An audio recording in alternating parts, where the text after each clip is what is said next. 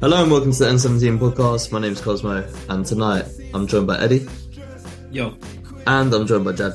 Yo, Eddie, I was I was very careful to go to you at the right time there because uh, we did re- try recording before. I kind of messed up the intro, literally as you were about to throw M&M into your mouth. So, no, I was trying to be I was trying to be very careful with that. thanks, To be fair. thanks for being considerate about my inconsideration. Mark all the time. You're welcome, man. You're welcome, man. We were, we were also saying just on the on the first record how buzzing Jed must be for Antonio Conte's departure to finally be announced. This it's been a long struggle, Jed. It's been a long struggle. It's tough, bro. I, I didn't think it was ever going to happen, man. Yeah, yeah. We were saying like I think over the so in the end it was what eight days since his since his rant um after the Southampton game and it felt like it was never coming. Like he was literally due to take charge of training uh the following day. Um obviously he had no intention of coming back from Italy. I mean, look at look at him on that Ryanair flight that they put on Twitter. You, that was a guy with no intention of ever of ever going back to work. I saw I saw someone trying to finesse it and be like, "Oh no, he's not watching Netflix on his iPad. Like he's watching like um he's watching training videos back. This shows how much he still cares." I was just like, "No way." There's no way, bro. He was bro, dying. that guy's watching Vikings Valhalla, bro. He ain't, he definitely he, he's watching season four of you. He ain't watching training. What do you reckon? What do you reckon he's into? What Netflix shows do you reckon he's into? Power. Power. you just know that he you know that he binge watched Narcos when it came out for sure, for sure. He might, he might be into Ozark. That guy must be money laundering, laundering somewhere, bro. That's a how to for him. Yeah, Him, him and Paratici. Yeah, that might be a little- that might be a little too close to, to home for them guys. Yeah, that's just a documentary on how they operate. But Jed's obviously Conte's gone, so the figurehead has has disappeared. But apart from his brother also leaving, all of the staff have remained the same. What's what's your views on that? What, what, what- how do you interpret that? Uh, uh, when I first saw it, I was I was fuming. Like I thought, I thought I would I'd be happy that um, Conte was gone, but for me, it just seems like obviously I think by the end of it, because of the Southampton run, it became more about it became more about that than it did the the style of play. And I think for a lot of us fans, there's been a few things with Conte, which is obviously meaning us wanting him to be gone. Um, I think first and foremost was style of play. Maybe not even first and foremost. I think first and foremost for me was the fact that, I mean, we've we've said it loads of times, but he just didn't really seem to care about the club or want to be here. So first and foremost that. Then you have the fact that we were probably the worst team to watch in the league, and I don't. I'm not just saying that. I genuinely do think we must have been one of the worst teams to watch in the league, especially in that period where we just wouldn't play for the first half, um, which ended up being being the norm because everyone thought, oh yeah, it might just be a thing before the World Cup. It's obviously some sort of um, they've they've come up with a plan for this, and then we're somehow going to come out the other side of the World Cup better for it. But we we've just been awful all season. It's it's very rare that you can you can only count the number of good performances on one hand in one season. Um, so yeah, for me, the fact that Stellini is still there, obviously Mason's still there, that's fine. Mason seems like he's always going to be there, no matter what. Um, it just seems like it's more of the same without all the noise, and I don't really know how I feel about that going forward. Yeah, the one thing I would say about that is in a lot of those games where it was only Stellini, even though the the formation and whatnot stayed the same, I do think we saw some interesting things like the the tactical elements against City. Um, I also do think that like we just generally played with a bit more verve when Conte wasn't there, which makes me think that potentially he just his vibe was just dragging everyone down. It's an odd one because I think I, I suppose most of us kind of expected only Mason to come in. I don't think many of us expected us to kind of appoint a permanent manager straight away to see out the rest of the season. Although that was apparently one of the rumors coming out was that's what Levy was looking to do. But I mean, we said it before with Poch. We were like, we wouldn't want Poch to come back in in the tail end of the season, given the toxicity, and there's no point in not giving him a fresh start. But I think all managers must have felt like that.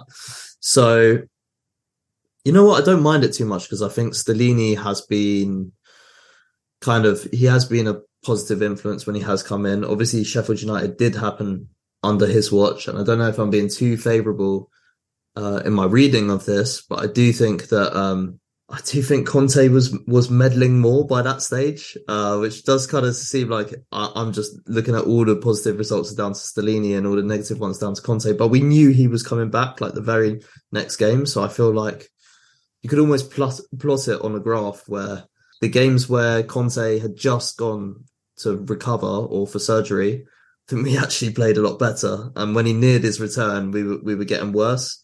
And I mean, you know, for a for a supposed world class manager, that is kind of insane to say that uh, Stellini, who's only managed in Serie C, and uh, Mason were kind of like doing so much more like interesting things.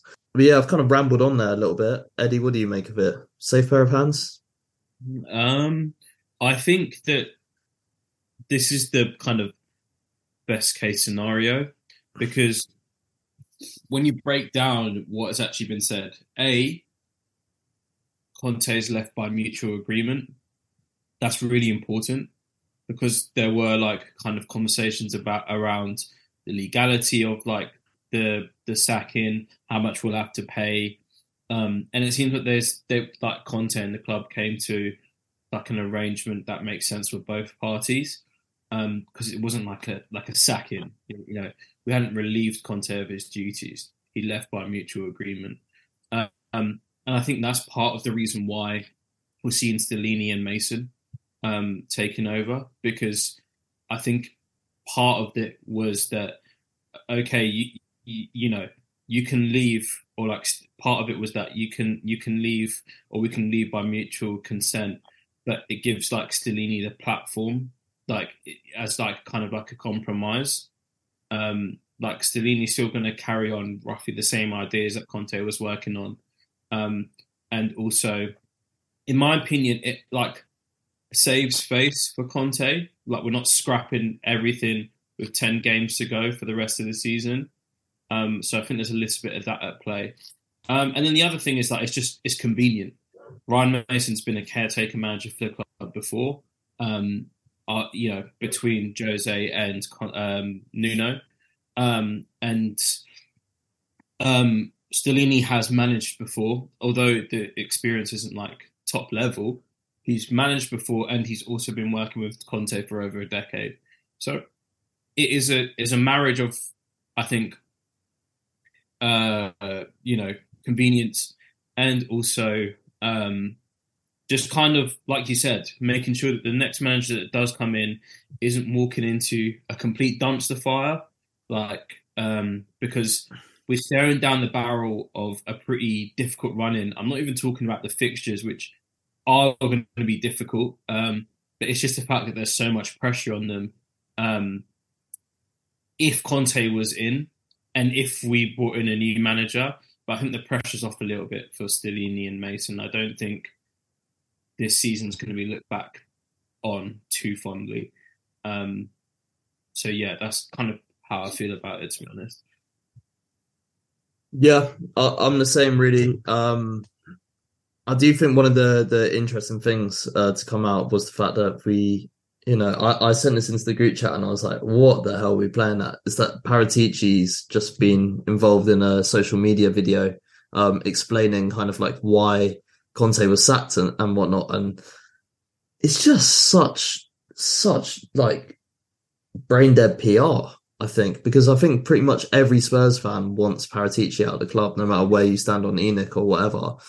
It's really embarrassing to have a guy whose court case that was meant to take place yesterday and was suspended um, come out today and like talk to the fans. It's like Bro, he don't... reported that from Ken. It looks like. Yeah, probably was. Probably was. I, I I just don't get it at all, and like it just makes you think like, what are this? What is the club doing? Why is he still there? Do, do any of you guys have any theories as to why he's actually still there? I think there must be an indication that like we said in, in the chat earlier today, there must be it must be an indication that we want to move forward or continue with this director of football. Um, type way of working, and that we're not going to get rid of Parat, Parat, Paratici unless we've got a replacement for him. Maybe there's there's that element, or maybe it's the fact that like he might help with negotiations, um, even if it's not an Italian manager um, or a manager from Serie A. But we've seen his ability to negotiate, um, whether or not they're all legal is another thing. Um, but we've seen his ability to negotiate some some good deals for the players that we've got on under, underneath him, whether it be Romero, Kulusevski, Bentancur. Um, these types of deals have been good. I mean, even Bissouma, for instance, the fees that we've managed to pay for these players and like the structuring of the deals have been like beneficial for the club um, and has meant that we haven't had to pay so much of it up front. Um, and I think when you're when you're considering, you know, De Zerbi's release clause or whatever clause um, in the summer, or like how much you may have to pay for different managers compensation wise, he might be useful for that. Uh, I could just be chatting up my arse and he could be like sacked with him by next week. But it just goes to indicate just kind of like the confusion at the club because one in one moment a journalist is saying, yeah, he's going to take over training on Tuesday, and then the next tweet is he's been sacked. So there just seems to be a lot of kind of information or disinformation surrounding the club, um, and I think maybe Conte going and then Paratici going, but Stellini staying. Like maybe it was all too much in one go. But the fact mm. that he's made a video that's club, like like front facing is confusing. It didn't need to be. It didn't need to be done. Mm-hmm. There was no no reason for them. We knew the situation. We didn't need him to come out and clarify the situation. Uh, and it, statement. Yeah, exactly. And it's like, it's not even like it's just the fans that are uncertain about his future. The club are obviously uncertain about it as well. There's been a lot of news coming out saying that we're we're looking to get rid of him and potentially replacing him. There was even a link a couple of weeks ago saying that we're doing our due diligence on other sporting directors now as well. Which, again, I'm happy with the sporting director model, um, and I'd like to see us continue that. But, but it's it's like they're, they're obviously not they're obviously not planning for the future with him. So I don't. I, I hear your point, Eddie, and, and, maybe it is too much in one go to get rid of everyone. Um, but the, the, fact that we're now going into a managerial search and he's supposedly leading, he's he's basically doing this list for us. And once again, the list is you've got Enrique, you've got who else is on the list? You had Tuchel, who was who was obviously top of the list. Um, I think uh, Glasner was on it. Glasner, and then Conceição. How this is this is what I'm saying. The the people higher up at the club. How can you look at that? That is your sporting director, and you see that list of names. All very good managers in their own right, but all completely different managers. How do you look at that and think, yeah, that's the guy who needs to be leading this search for the new manager? Because there's there's no direction. Yeah, I think um, one of the guys on the athletic pod they like they raised a really interesting point where it seems like the strategy at Spurs is to just it's exactly what you were saying, Jed, is just to get someone in, like get the manager in and then build out the strategy from that. There's no kind of like forward thinking where they're like, okay, this is where we want to go and let's get a manager in that's appropriate for that kind of plan. Yeah. It just seems get someone in and then we'll just change everything which is obviously going to be chaotic because say we have a repeat of the 2021 summer where we're scrambling around for managers. Obviously, I, I don't expect it to be as extreme as that because I would hope that they've learned their lessons. But say we do, you, you, every single day that's missed, you're you're missing out on the chance to like build relationships with agents and being able to forward plan transfers. Um, so yeah, Jed, like you say, like the fact that there's such different profiles of managers there, it just means that all of our planning is basically on hold, which mm. for a football club, when you're up against, you know, teams with oil money, teams with, you know, traditional big club status as well, we can't afford to do that. And yet we, we do it more often than not. Um, and it's really holding the club back. And I think in terms of like, criticism of of ENIC. I think that's that's one of the the largest thing, um, one of the largest criticisms. Um, Jed, when you Yeah. did mention the sporting director search, sorry, Eddie, I'll, I'll come to you in a sec. Uh, it does bring me to one of my favorite questions I've ever got, which is from Glenn. After all the talk of the next manager, who should replace Paratici? I, I just want to, I just want to know how many sporting directors we could even name. To be honest, I, like Um, it's not like a common thing. No, I, I, I don't know many sporting directors by name in it, but you, I think you can just look around the clubs in Europe that are doing like very good stuff with their recruitment and their strategy. And in that sense, for me, Spurs are like a very old-fashioned club in a way, where like we still haven't seemed to branch out into like the data side of things yet. And if you look at uh, a lot of the clubs in in England and Germany and all like Austria and those sort of countries, they've been they've been on this sort of train for a while now, and it, it seems to be the way forward. If you invest a lot in data, you, you generally get good results. You see it working really well at Brentford and Brighton, and then you don't have this like when you're coming to get rid of a new manager, you're just scrambling around for any any big name. If you have some sort of joined up thinking, it makes things so much easier. And I don't I don't understand how the club just can't see this. Um, I think even Arsenal now, and look, I'm not saying that like data are like is like the thing that makes clubs successful. Like it, it plays a big part, but it's just the way it's just the way modern football is now, and I think we're we're in that in that side of things we're very far behind the rest of European football. Um, but in terms of like other sporting directors' names, I would have I probably know about two or three if, at, at most. Yeah, I And could say Paul Mitchell, Campos, and Uh, isn't Rui Costa one?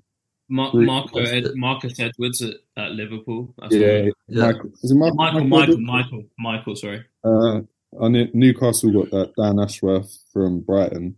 I only know him because obviously Brighton are like really good. The one that. that I know that is like potentially kind of like left field is like Zorc, and he's at Dortmund, Yeah, and he's Yeah. done like, amazing things with like the budget that they have. Mm, yeah, That's about it. You can't even name like ten. yeah. yeah, I, you just need to look at the clubs that, are, that are like have, have a really successful model. It's not. It's not just about like knowing the names for us. Like anyway, obviously, as as a professional football club, you should you should know that sort of stuff. I think what's strange is that Spurs have tried to follow a sporting director model for so long since when we got Comolli in the mid two thousands, and yet, even though we've been probably at the the forefront of doing it in England, we're probably the furthest behind. It's That's the thing that makes no sense. Always bad execution. I said Mhm. it with Paratici. It's like the idea is it, it's good. It's a modern way of, of of running a football club now, but it's just the execution every single time. He seems to be, and we have Paul Mitchell who who is very good. Don't get me wrong, um, and he did bring in some good players, but for whatever reason that that relationship didn't work out. I can't remember if he had a falling out with Levy or or something like that, but. I think it was something along those lines. I think he wasn't happy with Levy not backing his vision enough, but I think also um, Poch didn't really back him that much. Um, there is a feeling that Poch could have done more to to save him, um, but Poch was all too happy to step into a complete like old school managerial role, which is looking back on it, it's kind of remarkable that that even happened, um, because that's very much like an old school move to have Mm. your man your head coach doing all, all of the management and essentially taking on like sporting director responsibilities. Bielsa, Bielsa, he's the school of Bielsa, which Bielsa's the same kind of. He wants like control over everything, so it makes sense in that in that context. Yeah, yeah. I just I just feel like for Spurs to actually like yield to that was is kind of Yeah, yeah, it was yeah. wild that that happened I really. think, I think the problem with what we've that we've like brought up essentially is just that you can even like it's pre- it's prevented us from making good changes even last summer because the opportunity was there to have Ten Hag. He interviewed for the club, shared the vision of what he wanted to, to do with the club, and for whatever reason, they just didn't. Yeah, they weren't. They weren't ready to to to go with that vision, and you know who knows. Like the amount that United, the spending power that United do have, Um, it- you know, we don't have the same, but he hasn't spent like a crazy amount of money. We probably spent around similar amounts of money between us and United.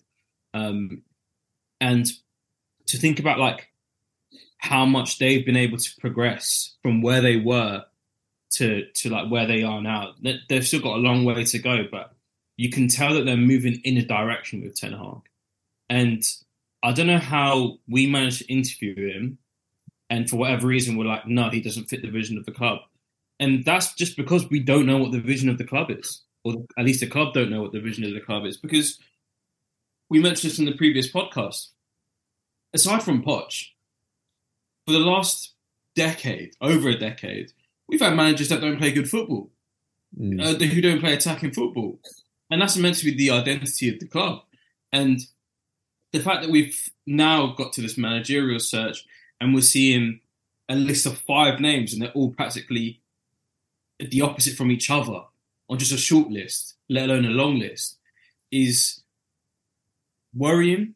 It feels like it's again being quite scattershot. Now, whether it's us like being paranoid or being kind of overcritical, whether even any of these names are like reason, like you know, realistic targets for us is another thing. But if we are led to believe, if we are to believe what we're led to believe, um, with regards to like the targets that Con, um, Paratici or, or, or, or the club are looking at, you just don't, see a clear vision.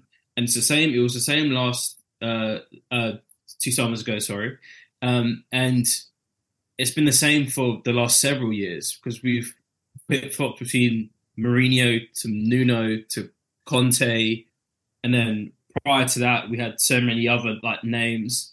Like there were there were like people talking about Gallardo. Like there was just so many there was so many names popping. Like Nagelsmann before he even moved to Bayern was being talked about. Like there was there was just so much going on, um, and none of it seemed consistent. And like it just yeah, that's going to be quite worrying if we don't kind of head in direction, like figure a direction we want to head into, because Yeah. it, it hurts recruitment as well. from Nagelsmann to um, from Nagelsmann to Ten Hag in itself is quite different in terms of the players that, that you get. But the fact that we went from Nagelsmann to Ten Hag to Nuno, it's just crazy to even think that that happened. Um, which kind of says it all about like the people at the top of the club. Um, but Eddie, you mentioned Nagelsmann.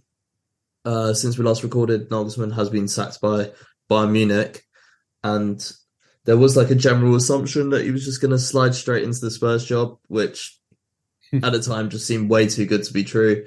Um, and I think like straight away we was we were saying in the group chat we were like, mm, if this was going to happen, the reporting would be a bit stronger than how it was being reported. It was more like Spurs are thinking about or Spurs are, Spurs want to talk to Nagelsmann, but it was never like very like direct. It never seemed like we were completely pushing our stall out to try and get Nagelsmann.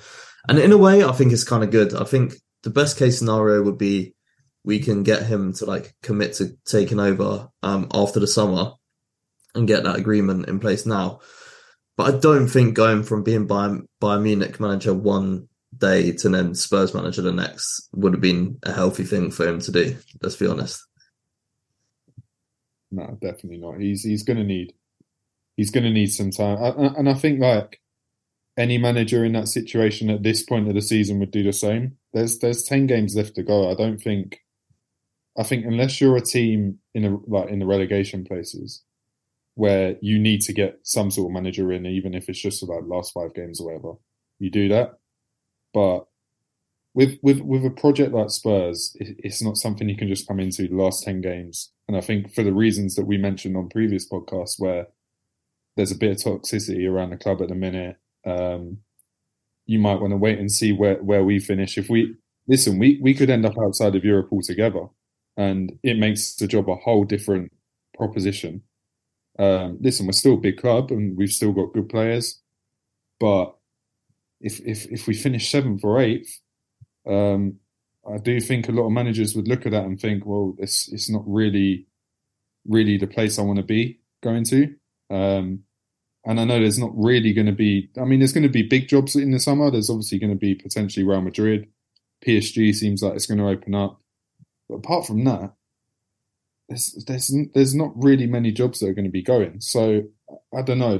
I think for Nagelsmann, he's going to need that time off because it was it was obviously a big job for him to walk into. I think he was a Bayern fan and sort of just being dismissed in the way he was. Um, I think it would have been a big blow for him. And now he just gets to he gets to relax until the summer. Look at look at all these options. He'll definitely be talking to clubs in the meantime because that's that's just what happens. Um, and hopefully for us, we just have a strong finish to the season, finish in a good place, and sort of do enough to convince him. Because for me personally, as soon as I saw the news that he had been sacked, that that was like that's very clear number one for me. It's not only is it is it someone who plays really attacking football. He's a, he's a he's a modern manager. Um, he's a young manager. He seems like, uh, although he had his issues with certain players at Bayern, um, he seems like he can generally forge a good relationship with his squad.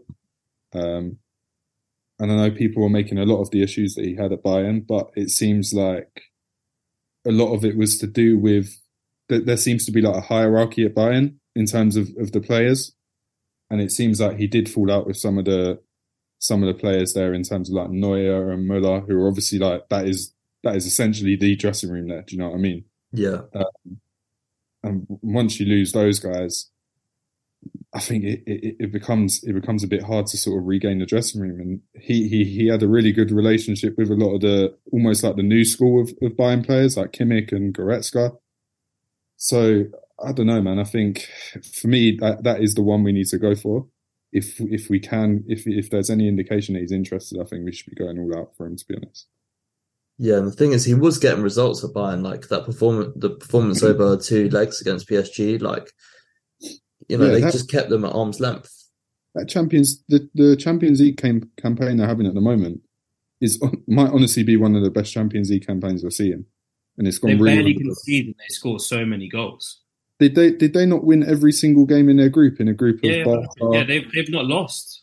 Yeah, they they dispatched PSG with with ease.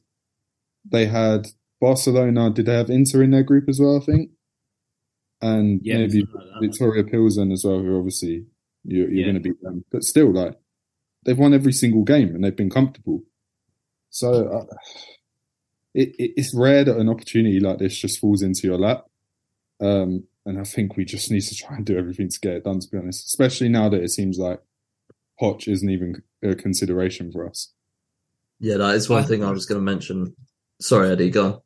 No, I just think that without if we take the rose tinted glasses off, that's one of the one that's one of the one things that is a positive to me. The club aren't looking backwards. Um, yeah. They aren't looking to like kind of placate the fans or like go for comfort um, because it would be so easy to do that. And I don't even think it would be like the worst thing that the club could do, but that that might just be an indication that we we are trying to go move forward. Um, mm. And the reason why Stellini and uh, and Mason are going to be are interim at the moment is because the only other person that they would really the, the, only other people that they'd really want to take over now are people that they want to see going forward. So that's why I think at the moment Poch was never a consideration because they weren't going to want to bring Poch in for now because they would have to commit to the, he he would never just be an interim manager. Do you know what I mean? Um, so it was either Stellini and Mason or just Mason, or it would be the manager that they want to go forward. And I think if now this is kind of an indication that they do want the time to get the person that they want to take over the club moving forward. But you know, we could just be trying. We could just be giving them too much credit. Who knows? Hmm. I do, yeah. I do worry though. Um, not worry. Sorry, Cozzy. Um, while while I think Poch would be an easy win for Levy in terms of like sort of just getting the fan base back together, I do think like there's an awful lot that could go wrong with Poch as well. And I think if Poch was to ultimately not fail again, but like if it went really bad and Poch was like a disaster, I think that pretty much like that's that's that's a line in the sand for for Levy. I think for, there would be no going back for fans then. I think everyone would turn on turn on Levy because essentially the guy we've we've all wanted back for ages couldn't succeed under him, and that's that's it's it's the reason why everyone wants him back because they think he's going to come back and win something for us. Um, but maybe it is what you're saying as well, Eddie. I think I think hopefully I'd like to think that the club are just looking forward and they're not just sort of like trying to dwell on the past. Yeah, I would. I wouldn't mind that. To be fair, I mean, I, when it's spun like that, I think it actually would be quite positive. Um, but yeah, let's see. Let's hope they they make the right call in the appointment. Um, right, I I reckon we'll go to a quick break uh, and then we'll come back with some questions for part two. All right, welcome back to part two. Um, we're going to take some listener questions in this in this uh in this part. Um, right, we kind of spoke about Conte and Stellini a little bit, and you know the difference in the styles. But Abel said, "How far removed from Conte school will Stellini prove himself to be, and what went down between Conte and Stellini?" Because I can't lie, when I saw the news, I was like, Stellini's kind of shafted him a little bit there. Uh, but as as it's kind of settled, I think it was a case of just Conte just wanted to have a break and he was done. Um, yeah. So I don't think it's necessarily beef. Um, but yeah, what do you guys think? I think part of it might just be that like just because Conte is out of the job doesn't mean Stellini has to be. Mm. Um, especially when he's actually it's it's a unique situation where Stellini did take over games when Conte wasn't there. I mean, there aren't many, there aren't too many situations where you can actually say that. And so, as we said earlier on in the podcast, it just seems like a marriage of like convenience and um, kind of like practicality. Um, and I don't think it's anything more insidious than that because they've been working together for almost over a decade. I don't expect there would be any kind of like backstabbing on Stellini's part, um, especially since Conte's had such a difficult season personally. Um, so yeah, I wouldn't agree with that. Like, there's anything too mad happening back behind the scenes, but who knows? Um, with regards to like how much they're going to differ, realistically, not that much because we saw what Stellini was like, what football was like under Stellini. The identity is similar. We're playing the same formation. It's just like we had the, the handbrake off a little bit. We had there seemed to be a little bit less pressure. There seemed to be a bit more hunger, desire um, which is odd because you'd think that with Conte being such a taskmaster and being so like emotive and barking at them on the touchline that there would be, you know, that that energy there, but there wasn't compared to when we have Stellini. So I think that's maybe the added difference. The problem is the sample size is so small. We can't actually say for sure whether that's just like a, a thing with Stellini and Mason or whether it's just like a it just felt that way because we were already out on Conte. How would you feel if Stellini just came in and just unveiled some mad way of playing football, like the Thiago Motta two seven two, and he's like, "This is my vision." How would you react? What do you think, Jed? Give him the keys, man. Damn cook. yeah, it can't be, any, can't be any worse than what we've seen under Conte. to be fair, let him cook. I don't no. know yeah, it's it's a difficult one. Re- related to that, Aaron Aaron K, uh, fellow presenter of the show, it said, um, "How big is the Emerson loss, and how will we line up under Stellini?" Fuck knows. We ain't got any players. we ain't got any players. so true. The injuries are piling up so much. Emerson, Porro, Richarlison. I guess, I guess the one good thing is that we we we're only going to have to play one one game a week now. Mm-hmm. So it's not like Conte's age mate is going to have to be playing three games a week at left wing back. Um, yeah. But and and Sessegnon's coming back as well. But yeah, it's it's just like the fact that we're no longer in any competitions is probably a good thing considering everyone's just dropping left, right, and centre. You got Emerson. You've obviously got um, Davies. David, yeah, Davis. Uh, Richarlison. Richarlison's going to be back soon, so that's all right. But even so, we still got obviously Bissouma and Bentancur out. Yeah. Um, I don't know. I'd, I think I think in terms of lining up, it's it's, it's going to be pretty much the same. I think it'll be obviously be Lenglet, Dier, Romero, Porro, Perisic back back five. Um, same, yeah. It'll, it'll, it'll just be the same same team as it has been for the last couple months, really. And then it's just it depends if you want to bring Lloris straight back in or Forster. And for me, Forster's done enough to keep Lloris out of the side now. I agree, but do you think the fact that he's captain might hold some weight and he'll just come back in? Yeah, yeah, he'll come back in. He'll definitely come back in. I think. I think the interesting thing might be like, does do players like Danjuma get some minutes? I was going to say that, yeah. Really hope so. um, because that to me is like a perfect indication of like Conte's arrogance getting in the way of like potentially someone that could change a game. Yeah. Um, because every time Danjuma was was mentioned, he talked about yeah, this is a, a signing that that the club were, were interested in, and he's he's got like lots of whatever different situations, as he would say, or, or different aspects to his game. But he didn't give him. He gave him them like here, motherfucker. Here's your minutes, like them kind of minutes, man. Yeah. Here's your minutes, damn. Like they they ain't real minutes. They ain't real minutes. So um yeah, hopefully he gets like actual meaningful time to to to do to, to do something in the game. Um and not like three minutes uh, plus added time. Yeah, I, I suppose because Conte's had pretty much his whole season now and the whole of January. Danjuma's the only one you can really say that about now. Um, but it would have been interesting if Spence and Hill were still there uh, to see how how that would have had an effect. But yeah, I'd say only Danjuma right now is the only one who's kind of like been left out in the cold. I would say. Um, right, we got another question from Max, who I know is a Sunderland fan, so I think this will make more sense as I read it. Favorite Spurs loan player and never fall in love with a loan player. And I feel like for clubs in the in the lower leagues, they're more likely to fall in love with with loan players because we've barely had any. I, like when I think about it, and all the loan players we have are shit.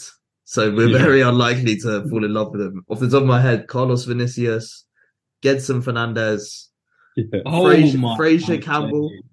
Yeah. There ain't no one falling in love with them. Let's Oh. be real. Let's be real. There's no one falling in love with them. all, Um, our loan, all our loans recently have been like obligations as well. So it's like any loans just turn into basically permanent players for us now. yeah, exactly. Well, I think this is the funniest one though. The worst one it was Lo Celso because we did fall in love with him over a That's and then we true. him. Yeah, yeah. Jeez, jeez. Right, yeah. Yeah, because there was genuine questions over whether we were actually going to buy him, and then when we activated it, um, we were all buzzing. Do you know that's that's a mad thing because I watched that Jose press conference. You know when I was saying to you guys about like the difference in vibe between like Jose and Ant- and Conte, like even when Jose had all his players injured, like he was still like, yeah, we're all gonna like pull together in the same direction. We're gonna try and get through this this match. It was against Leipzig, and we ended up getting slapped. But the interesting thing about watching that press conference was one of the first questions from from the from the press pack was Giovanni Lo Celso has undoubtedly been the star player of your team lately. Um, how important is it to sign him up permanently? And I was like, wow. We actually at one point thought Lo Celso really was the answer. It was it was a brief period, but we Yeah. thought it. Yeah, he was the only player that was playing in, in that team. I remember. What's that? He was the only He was one the playing only well. player that was actually playing. Yeah. yeah. Yeah, it's true. It's true. Um, but yeah, I think we just we don't really get enough loan players. I would say. But yeah, Eddie did well to pull that one out. I've got to say. Um, some of these from Bell, like th- they're just too depressing to even respond to. I don't. E- I don't even know if I want to get into it. Of will Kane leave? Uh, depends on the manager we get. I think that's the most diplomatic answer to that. Mm, I did see in the Daily Mail that United are preparing an eighty million pound offer. I would maybe even take that. That's the thing. That's what Paul O'Keefe was saying on Twitter. He was like, it kind of financially makes sense for Spurs to take that. Yeah. I just saw that earlier as well. I, I also think that like I, my dad actually asked this question as well. Like, do, does he think? Do we think that Kane will leave? He also thinks that we managed to get Conte sacked that this podcast. Um, so he was literally saying, "I think you guys got him sacked." To be fair, they, they listen to you, man. Um, Love that. uh, he he asked if they leave if, if he thinks we think that Kane will leave, and my answer was that I think I've come to like terms of the with the outcome either way. Like it, if he stays, good because he's like one of the best strikers in the world, if not the best striker in the world. If he leaves, we have to like be able to to move on without him. He's not going to be at the, the club forever, whether he retires or whether he leaves. So, and I think if anything, now is the best time to maybe, um, if he were to leave, like now would be the best time for the club because we are going to start brand new. And I think, you know, who knows, like players like Goncalo Ramos and, and, and all of these, like these new talents coming through to start with a talent like that potentially, um, with the new manager could be, could be good for us. But naturally, I'm not going to want to think about the best player in my lifetime, maybe the best player ever at Spurs leaving. Like it's, it's very difficult. Yeah, I'd be more inclined to just like keep him till the end of his contract and then let him go. But Eddie, you make a good point because like, yeah, if we want a player of that sort of caliber, then we're going to need the money from that 80 million to actually pay for a new striker. So yeah, maybe we need to get used to the idea that he's going this summer. I, I, I must admit, I haven't really been thinking about it. Maybe it's just complete denial, but I just haven't been prepared to to be able to think about it really. Yeah, and and if you think about it, like a player like Goncalo Ramos would cost around eighty million in this market, Probably maybe more. even a little bit more. And so I saw a report saying they want 120 for him. that's a lot of money. I mean, he's twenty one years old. That's the thing. Like Yeah, a lot of money, but he is like part of this new class of strikers. Like, and and he's and he's younger than even the likes of Osimhen, who's like twenty four now. Um, so Uh, Yeah, I know he was good at the World Cup. Has he been continuing to bang them in? yeah, he's been great. He's been great for them. Mm. Yeah, I was going to say, like, what kind of, because say we do get 80 million for Kane, uh, Paul O'Keefe was saying that we'd invest 60 million. What what sort of strikers could you see us us getting for that? I think I think there's the thing is like the the sort of striker that we're going to have to get that is going to come anywhere near to replacing Kane's output, which is difficult in itself. It's it's almost impossible. Um, I, d- I don't think we're going to get him for that much. No. So I think I think depending on the sort of manager that's going to come in, um, you look you look at what we've got within the squad, and let's say hypothetically someone like Nagelsmann does come in, you look at someone like Sun or Richarlison, um, they're almost not not similar types of players, but they're they're players who I can imagine doing a similar role to like what uh, Werner did for Leipzig under Na- Nagelsmann. Um, in terms of like running the channels, being being a nuisance up front. Obviously, they can they can probably press a bit more than Kane would. Um, so for me, if if we had Nagelsmann, even, just sticking with someone like Richarlison and Son up top would be would be fine for me. But then investing that money into a, a, a really really good creative player behind him. Yeah. Um, it, it doesn't necessarily just have to be replacing re- replacing Kane with an out and out striker. I think I think you can replace in other positions around him that are going to create more chances for someone like Son or Richarlison, as well as getting getting goals themselves. Yeah, yeah, I agree. I, I do think we might see Richarlison move up front. But A um bit more money ball. Yeah, it, yeah, it doesn't sound it doesn't sound great, but like I think in terms of what we can do as a club, I think I think we need to be a little bit more creative and not just think like, oh yeah, we're going to go get Ivan Toney and he's going to bag Kane numbers. I don't think that's going to be the case. I was going to say, what what would you make of Toney coming in for someone with Nagel? I mean, I suppose Nagelsmann used Poulsen. Um, Yeah, he has similar qualities to Toney. unless unless you go get the At- Atla- Atalanta striker, someone like that who Atalanta are going to want a big fee for him, but he's he's clearly a great player, and Yeah. it's not like this is his first season in Europe. It's not like this is well, not in Europe, like in the Almost big a- leagues. al- almost announcing himself to to the Yeah. world stage. So, and obviously that's going to come with a premium. But if it was his second season and he was doing this, they'd probably be demanding like 100 million. I think if you go to Atalanta and give give them like 50, 60 million for him, they might take that. So, Yeah. some uh, I, d- I don't know. That there is options. There is options. Mm. Okay, that's allayed my fears slightly. But yeah, no, it's like it's like with Haaland when he was at um Red Bull Salzburg, like he was available for like 60 million, but it was a big risk because I remember United were came very close to signing him, but like everyone was like, you know, he's so young, he hasn't played in like the biggest leagues.